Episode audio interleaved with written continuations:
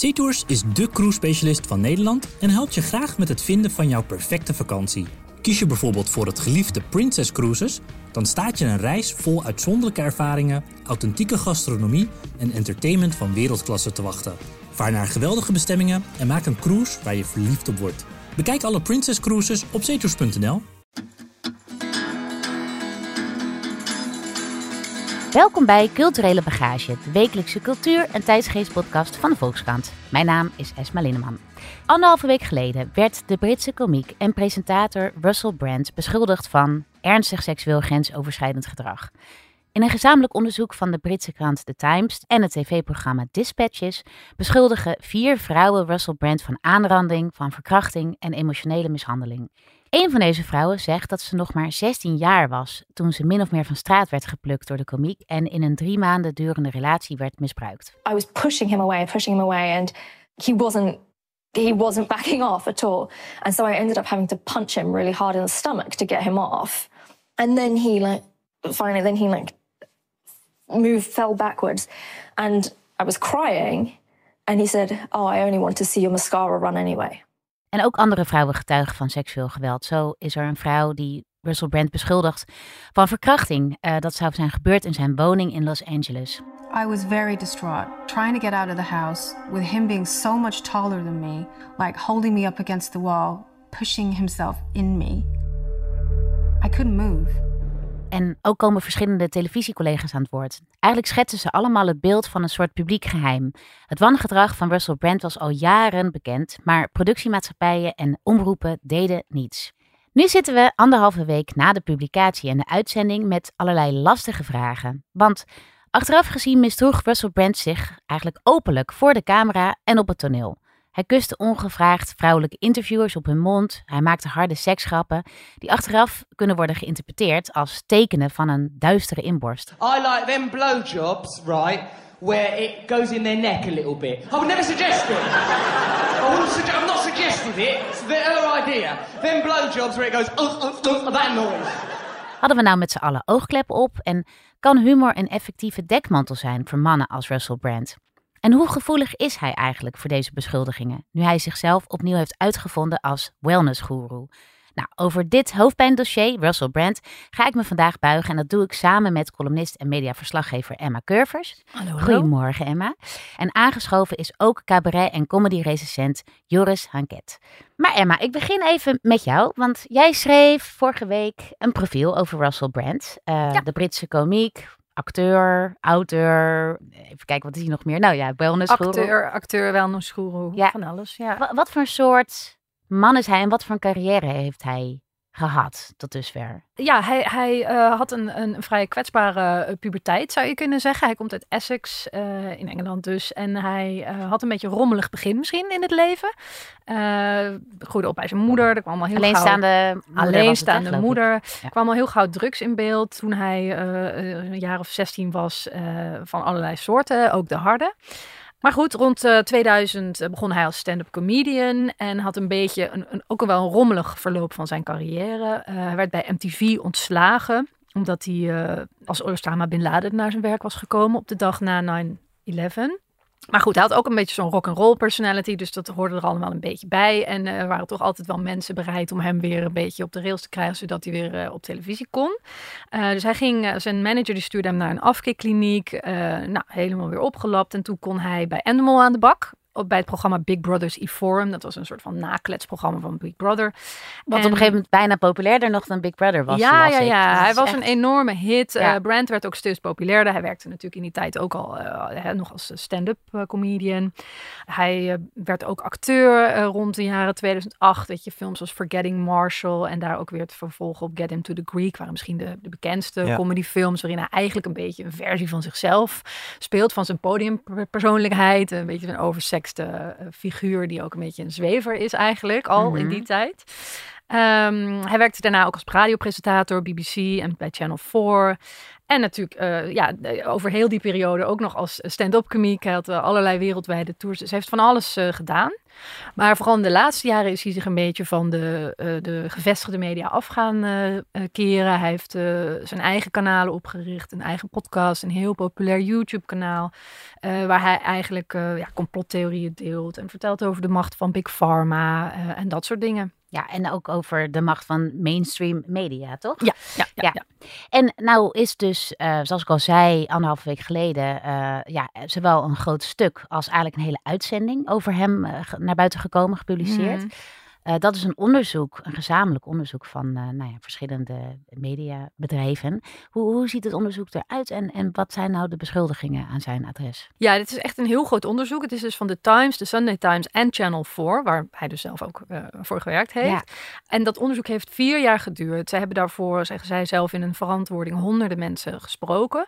En het was volgens hen nodig om dit samen te doen vanwege die grootte van het onderzoek. Bij de Sunday Times raakten ze al ergens in 2019 uh, op de hoogte dat er vrouwen waren die hem beschuldigden.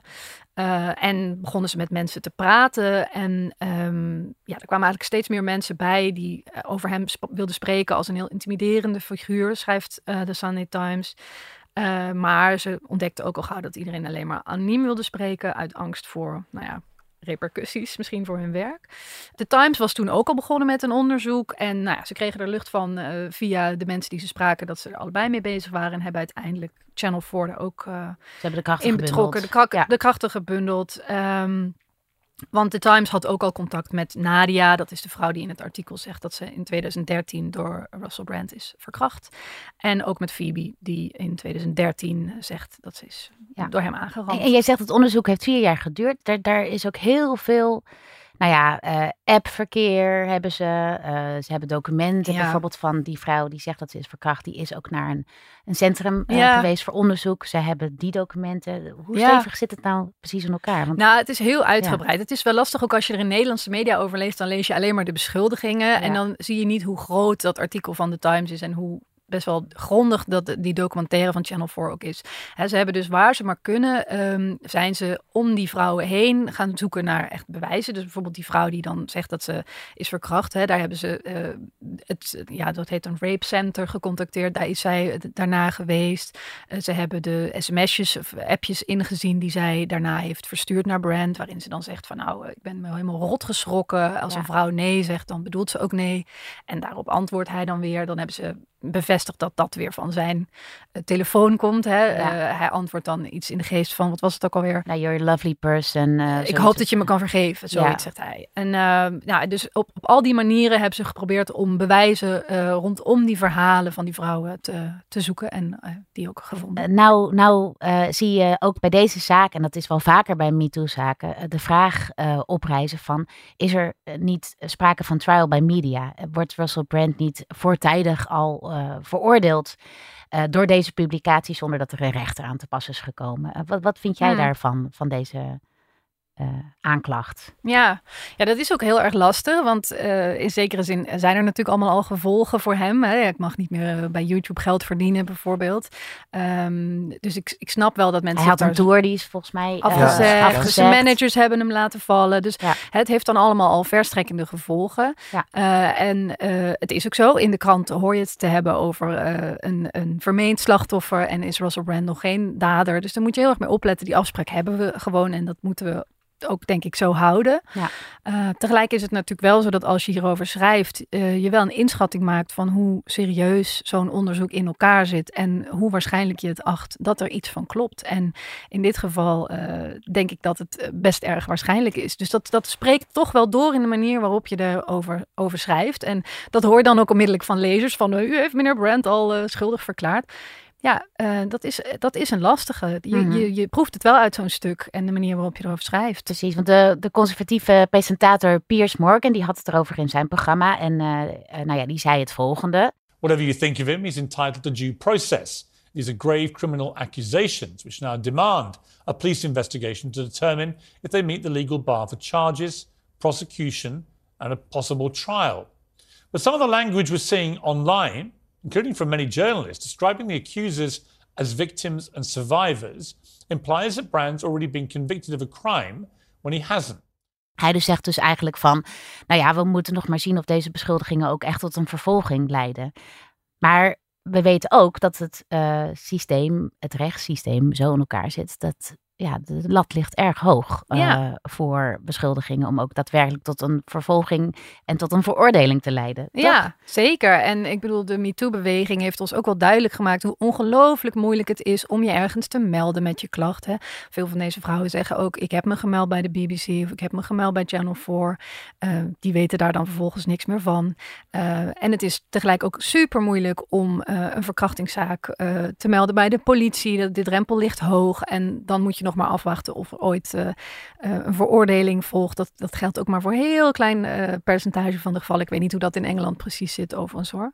Maar er is natuurlijk een reden dat de media zich is gaan bemoeien met dit soort zaken. En dat is dat vrouwen gewoon in, in, in hele grote getalen met dit soort dingen bleven zitten. Er is sprake van een zekere straffeloosheid in ja, zowel de Nederlandse als ook de Britse samenleving. Zeker, en dat ja. staat in verband met elkaar. En uh, de media is ook in zekere zin daarmee een taak over gaan nemen van uh, recherche of politiewerk. En uh, dat heeft een reden en daar moeten we ook wel in gedachten houden. Deze beschuldigingen gaan eigenlijk over een periode van, als ik het goed heb, 2006 tot 2013, toch, Emma?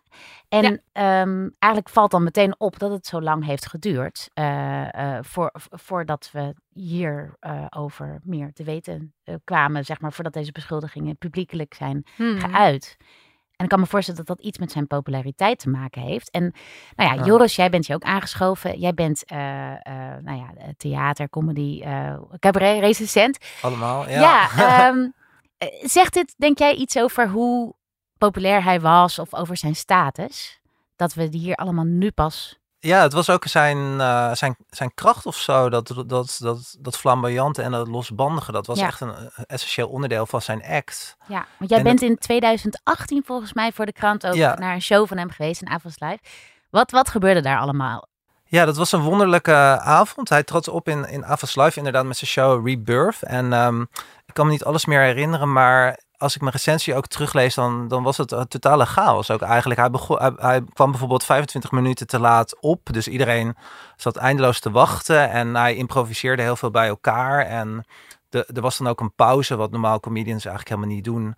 Uh, die, die duurde drie kwartier. En dan ging hij allemaal selfies maken met fans uh, voor aan het podium en zo. Dus ik heb, toen, ik, ik heb toen ook wel een leuke avond gehad, omdat hij juist dat ontregelende inzette om zo'n show niet standaard te laten verlopen. En er was meteen een soort chaos en ook veel lachen daardoor en, uh, ja. en een losse sfeer. En hij had bijvoorbeeld ook een soort uh, seks-enquête waar, waarbij mensen over hun gênante ervaringen moesten vertellen. Dus je had ook een beetje het idee van, oh, ik ben in een soort aflevering van uh, Spuiten en Slikken beland. En uh, in Nederland zijn we wel, wel wat gewend, dus iedereen ging daar ook wel in mee of zo. En en ik las ook een. Uh, had ook in 2013 een show gegeven in Amsterdam, de Messiah Complex, waar ik toen niet bij was, maar die schijnt volgens collega's nog veel beter te zijn geweest qua inhoud ook, waarin hij eigenlijk zichzelf ook als een soort revolutieleider presenteert, want dat is wat hij ook heel goed kan. Hij kan heel goed politieke uh, speeches afsteken en ja. heel bevlogen mm. en intelligent en retorisch Zeker. sterk vertellen wat er allemaal mankeert aan het systeem en aan het establishment, et cetera. Dus uh, hij combineert dat een beetje in die shows. Ja. Hij heeft enerzijds dat losse en dat improviseren, maar ook een soort inhoudelijk verhaal wat hij, wat hij kan inzetten. Hij is ook nog wel een soort activist uh, eigenlijk geweest. Ja, hè? Tussen dat de, begon de volgens mij een door. beetje in die tijd. Ook, Ja. Dat hij ook steeds meer politieker uh, actief werd en zich daarover uitsprak.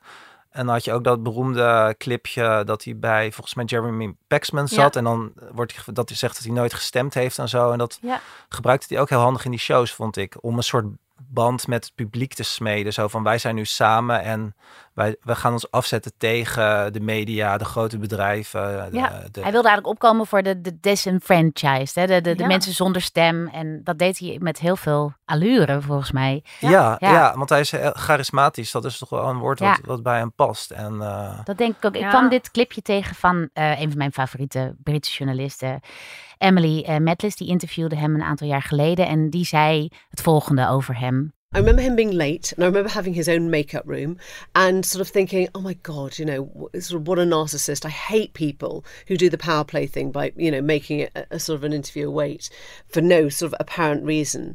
And then, in truth, You know, he walks into the room and he is mesmerizing. You know, he's funny, he's smart, he's linguistic, his his language is, is magnetic and, and he's charismatic. His language is Ja. magnetic. Dat heb ik Ja. eigenlijk ook altijd heel erg van hem gevonden. Ja, dat zag Ja. je ook in dat clipje met Paxman. En, er komen volzinnen uit. Met Ja, een niet normaal. drijvert. Echt Ja. niet normaal. Een spraakwaterval, maar Ja. dan ook op een heel hoog niveau eigenlijk. eh.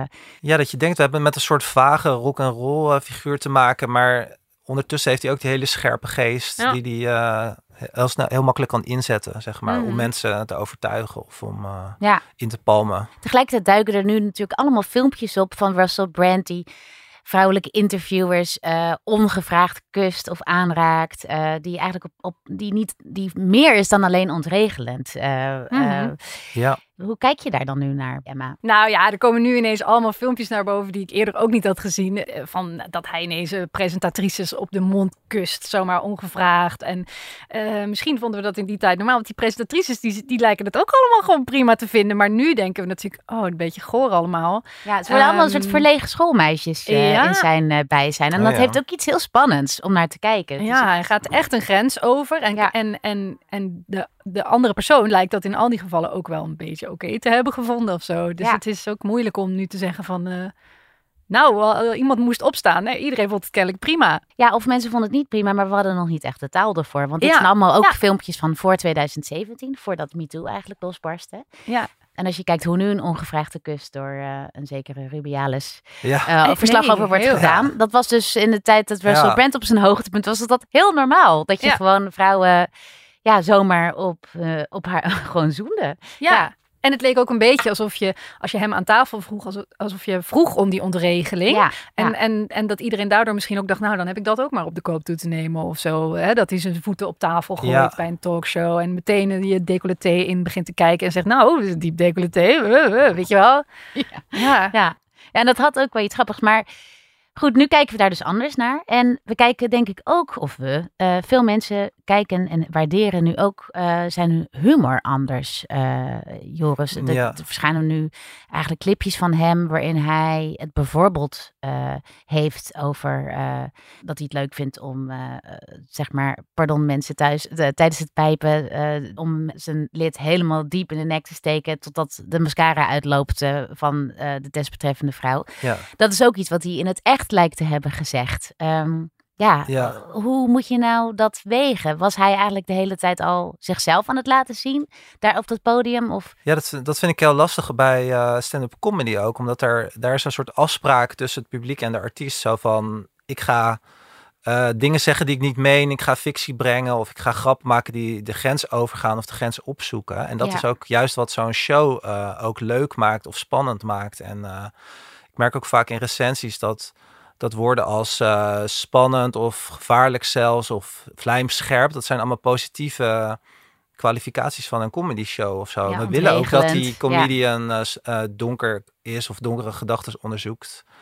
En ja, het verschil is natuurlijk met het privé. Je hebt de theaterpersoonlijkheid en de privépersoonlijkheid, waar we normaal weinig van weten. En als je dan hoort nu dat hij als privépersoonlijkheid dat soort dingen deed, dan, dan kijk je ook anders naar dat theaterpersoon. ja, ja. Maar we zien tegelijkertijd eh, dat zeg maar mannen in die comedywereld die uiteindelijk worden, zijn beschuldigd van grensoverschrijdend gedrag, ja. dat die niet zelden die gra- daarover al grappen maakten op het podium, toch? Ja. Ja. Ja, dus dat is met Bill Cosby gebeurd. Eh, als je daar eh, clipjes terugkijkt, dat hij eh, het heeft over verdovende middelen die die, die, die toedient bijvoorbeeld. ehm, dan, dan is dat ineens heel eng. Er is een beroemd eh, clipje die we, eh, over uit de Cosby Show, de, de sitcom, dat hij eh, barbecue saus gaat uitdelen op een barbecue met families en er zitten allemaal stelletjes en het is gewoon buiten.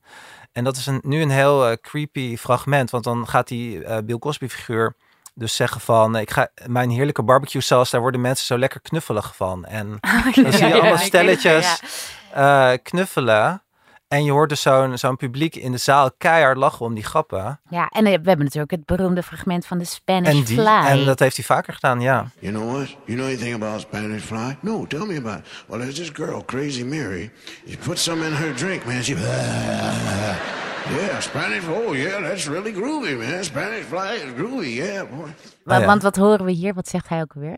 Ja, ik ken dit clipje niet zo goed, maar dat, dat gaat ook over dat hij gewoon dingen in uh, drankjes doet. En, uh, en, dat, die, en dat bleek later ook te zijn wat ja, hij dat deed. is precies uh, wat hij vrouwen. deed. Dus ja, eigenlijk, het is in plain sight, hiding in plain sight. En dat is ook met Louis C.K. gebeurd over zijn masturbatieavonturen in het bijzijn van vrouwen. En dat dan, dan komen er ook allemaal terugblikken van... kijk, hij zei in deze show zei hij dit over masturbatie... en hij zei dit over masturbatie. En dan uh, zie je ineens dat die privépersoonlijkheid... en die theaterpersoonlijkheid dus echt heel dicht bij elkaar liggen of zo. Ja, hmm. en wat uh, moeten we daar dan vervolgens En wat mee? moeten we daarmee? Dat ja. vind ik wel... Dat is een vraag waar ik ook wel over nadenk als, als criticus of als journalist. Van, het is natuurlijk toch vaak is het gewoon uh, niet relevant wat een privépersoon doet of zo. Maar misschien bij comedy, omdat je dan zo speelt met die grens tussen wat, wat echt is en wat verzonnen is. Uh, ja, moeten we daar meer bij stilstaan of zo? Of, um, nou ja, Emma, ja. jij had het uh, er gisteren al over dat jij dit ook een hele ongemakkelijk ja. onderwerp eigenlijk vindt. Of ingewikkelde vragen.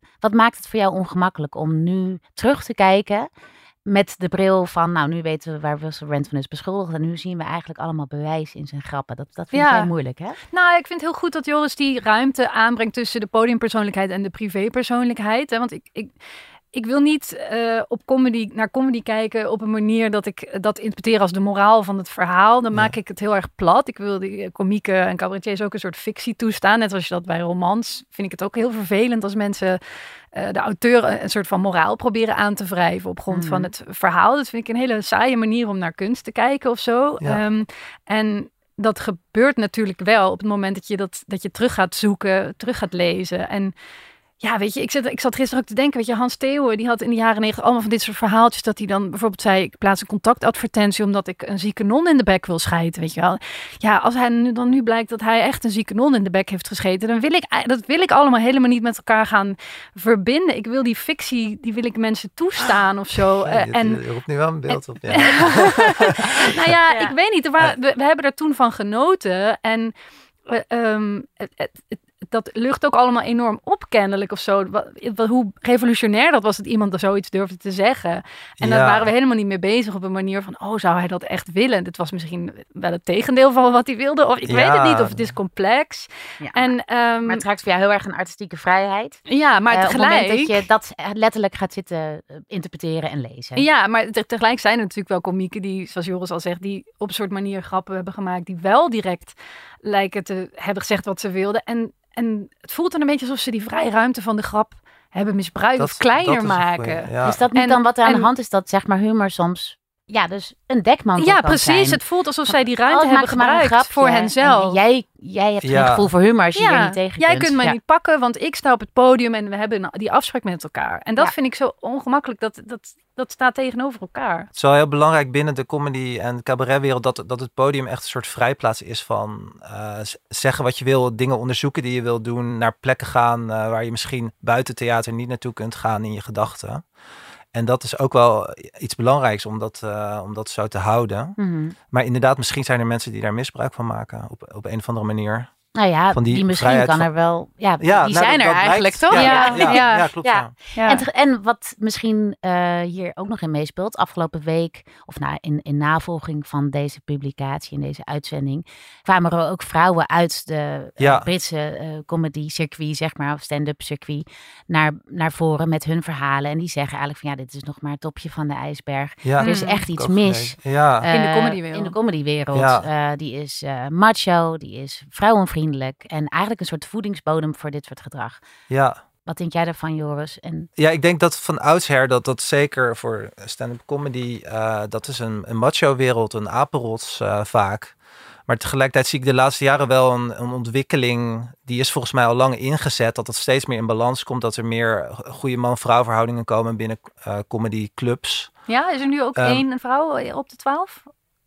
Ja, dat is dan, ja de 50-50 is dan weer, ja.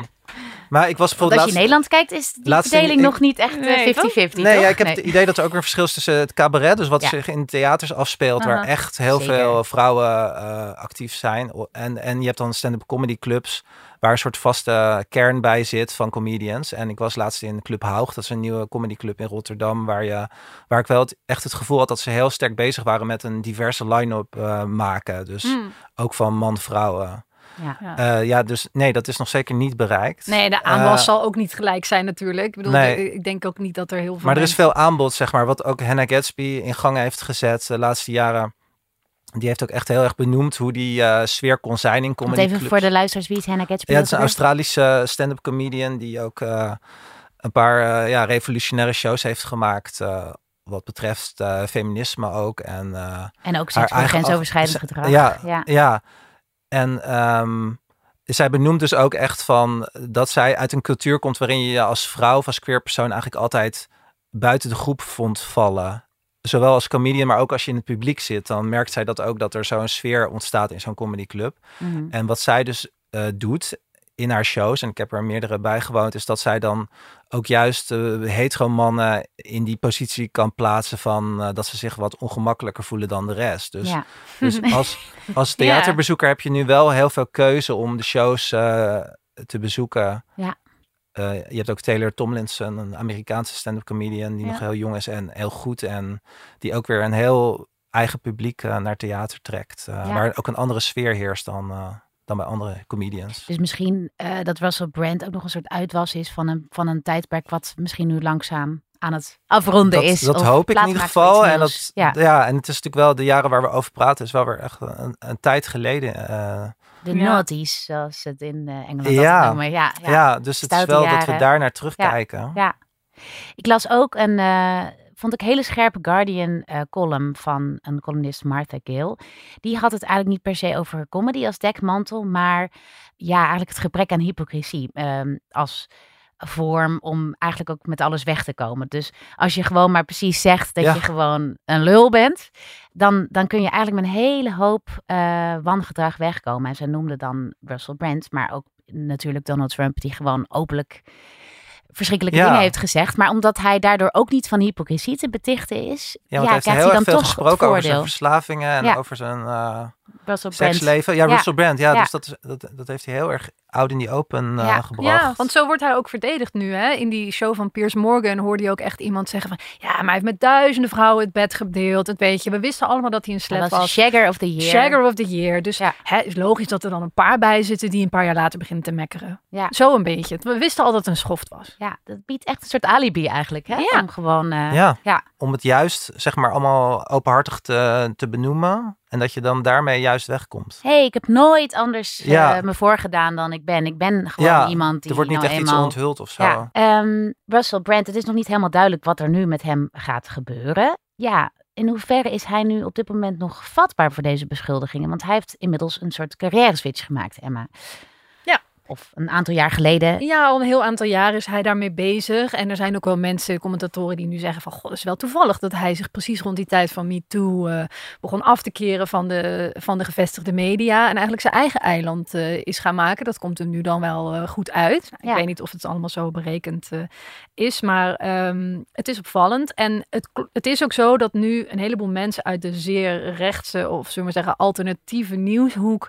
eh, hun steun voor hem uitspreken. Dus het lijkt wel een beetje te zijn, zo te zijn dat hij nu een vangnetje om zichzelf heeft gemaakt in die hoek. Ja. Dus mensen. maar ook eh, iemand als Elon Musk toch niet zeer niet alternatief, om maar zo te eh, zeggen. Nee, maar wel zeer recht. Zeer rechts, ja, ja. Elon Musk heeft gezegd van nou, ze houden niet van concurrentie bij de gevestigde media. Dus daarom willen ze jou nu uit de weg werken. Nou, die zet dan eigenlijk die he- dat hele onderzoek gewoon zo zonder pardon aan de kant. Eh, mensen als Tucker Carlson hebben hun steun uitgesproken. Andrew Tate, Tate, ook ja. een hele mooie om in jouw hoek eh, te hebben. Heeft ook dat hij gezegd van... niet zo blij is, om eerlijk te zijn. Welcome maar- to the club, heeft eh, Andrew Tate Nee. gezegd. Ja, want Andrew ja. Tate wordt natuurlijk zelf van mensenhandel en verkrachting verdacht. Ehm, en Maar in wat voor soort hoekjes, wat, hoe ziet dat eiland van Russell Brand eruit? Hoe is Russell Brand land? Russell Brand land is een land waar hij eh, hele lange monologen houdt voor de camera over eh, ja, alle dingen waar hij zo al ideeën over heeft. Dus dat begon een beetje sterker te worden in de coronacrisis eigenlijk. Oh ja. Toen werd zijn stem veel belangrijker, omdat hij toen ja, allerlei complotten daarachter eh, ging eh, verkennen op zijn YouTube-kanaal en, en in zijn podcast ook. En ja, eh, het gaat over Big Pharma en de invloed die Big Pharma op ons heeft, maar ook, de, ja, ook over ons, hè? De, mainstream media. Ja, en nu, Ja. nu zijn we, we're out to get him. Dat is nu zijn Ja. verweer. Ja. Ja, Denk je maar dat het dat is- succesvol is? Denk je dat mensen, de mensen die hem volgen en die hem nu nog fan van hem zijn, daar gevoelig voor zijn? ja, de mensen die hem, veel mensen die hem nu volgen en fan van hem zijn uh, om wat hij de laatste jaren gedaan heeft, die zullen wel gevoelig zijn voor het narratief van hè, de mainstream media wil hem nu pakken, die willen hem uitschakelen. Maar het is natuurlijk, het is niet zo dat hij geen schade ondervindt, denk ik, van dit hele gebeuren, want zijn uh, YouTube-kanaal, YouTube heeft besloten om hem te demonetiseren. Dat betekent dat hij geen geld meer kan verdienen aan uh, Oké, okay, dan kan hij dan wel nog. maar ja, en hij probeert nu om zijn volgers naar zijn nieuwe platform te krijgen, Rumble. Daar heeft hij een paar dagen geleden een oproep toe gedaan. Dat is dan het, het platform waar het vrije woord echt uh, nog uh, wordt gerespecteerd. Um, en nu hoopt hij dus weer een nieuw, uh, nieuw begin daar te gaan maken. Ja, nou, en of dat, dat nieuwe platform een succes gaat worden, dat hangt denk ik af van of hij uiteindelijk vervolgd gaat worden of niet. Toch, Emma? Ja, daarvan. En ook van de vraag of die veroordeeld wordt. Al zou het natuurlijk ook nog kunnen gebeuren dat we een super frustrerend proces krijgen. waarin we uh, allemaal vrouwen zien die hartstikke geloofwaardige verhalen vertellen. maar hij niet veroordeeld wordt, omdat er toch geen bewijs voor is. Wat natuurlijk ook wel vaak gebeurt in dit soort kwesties. Ja, nou, we gaan het allemaal uh, volgen op de voet. Dank jullie wel voor jullie komst naar de studio. Dit was Culturele Bagage. Montage wordt gedaan door Tieme Hageman. Een eindredactie wordt gedaan door Julia van Alem en Corine van Duin. En wil je de Volkskrant steunen? Ga dan voor een abonnement naar www.volkskrant.nl slash podcastactie.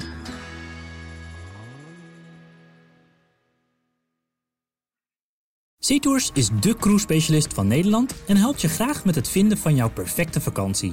Kies je bijvoorbeeld voor het geliefde Princess Cruises, dan staat je een reis vol uitzonderlijke ervaringen, authentieke gastronomie en entertainment van wereldklasse te wachten.